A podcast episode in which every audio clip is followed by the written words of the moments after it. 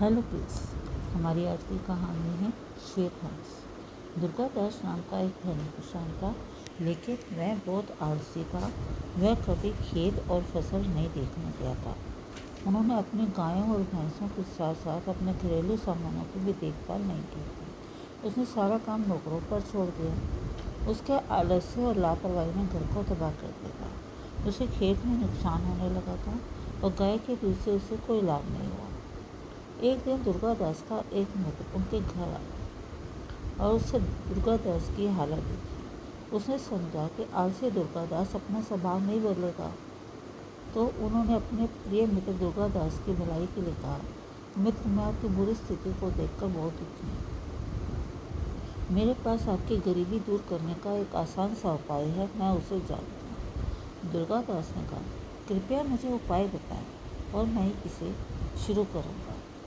मित्र ने कहा, सभी पक्षियों के जागने से पहले मानसरोवर में रहने वाला सफ़ेद हंस धरती पर आ जाता है। वह भोर में लौटता है। उसे देखना बहुत ही अच्छा माना जाता है। जिसने भी देखा, उसे कभी किसी चीज़ की कोई कमी नहीं होती। दुर्गा दास ने कहा कि मैं उस हंस के दर्शन अवश्य करूँगा। और अगली सुबह दुर्गा दास जल्दी उठ गई मैं हंस को देखने घर के बाहर, उसी समय उसने देखा कि एक व्यक्ति उसके गेहूँ के ढेर को अपने गेहूँ के ढेर में डाल रहा है। दुर्गा तो उसको देखकर वे शर्मिंदा हुए और क्षमा याचना करने लगे। खलिहान से घर लौटने पर वह गौशाला में गया। वहाँ एक गार्ड गाय का दूध निकाल रहा था और अपनी पत्नी के बर्तन में डाल रहा था। दुर्गा दास ने उसे फटकार लगाई। घर पहुँच उसने कुछ पानी पिया और हंस को देखने बाहर चला और खेत में गया। उसने देखा कि मजदूर अभी तक खेत पर काम करने नहीं आए थे। वह कुछ देर वहीं रुका रहा, और मजदूरों के आने पर उनके व्यवहार का पता चला। इस प्रकार वह जिस स्थान पर गया था, उसका नुकसान बच गया। श्वेत हंस के अवसर पर दुर्गा दास हमेशा सुबह उठकर बाहर जाने लगती थी। अब वह अपने सेवकों के साथ काम करने लगे। इसे चोरी रुक गई। पहले वह बीमार रहते थे, लेकिन अब वह ठीक है।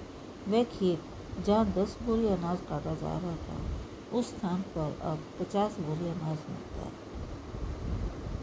एक दिन दुर्गादास का मित्र उनके घर आया। दुर्गादास ने कहा, मित्र, मैंने आज तक एक सफ़ेद हंस नहीं देखा, लेकिन उसे ढूँढने में मुझे बहुत मदद मिली। मित्र मुस्कुराया और कहा, कड़ी मेहनत, एक सफ़ेद हंस है और पंखों को केवल अनुपात की भावना देने के लिए दिखाया गया बच्चों, हमें इस कहानी से ये शिक्षा मिलती है कि जो बिना किसी कोशिश के नौकर को काम सौंप देता है, उसे नुकसान उठाना पड़ता है।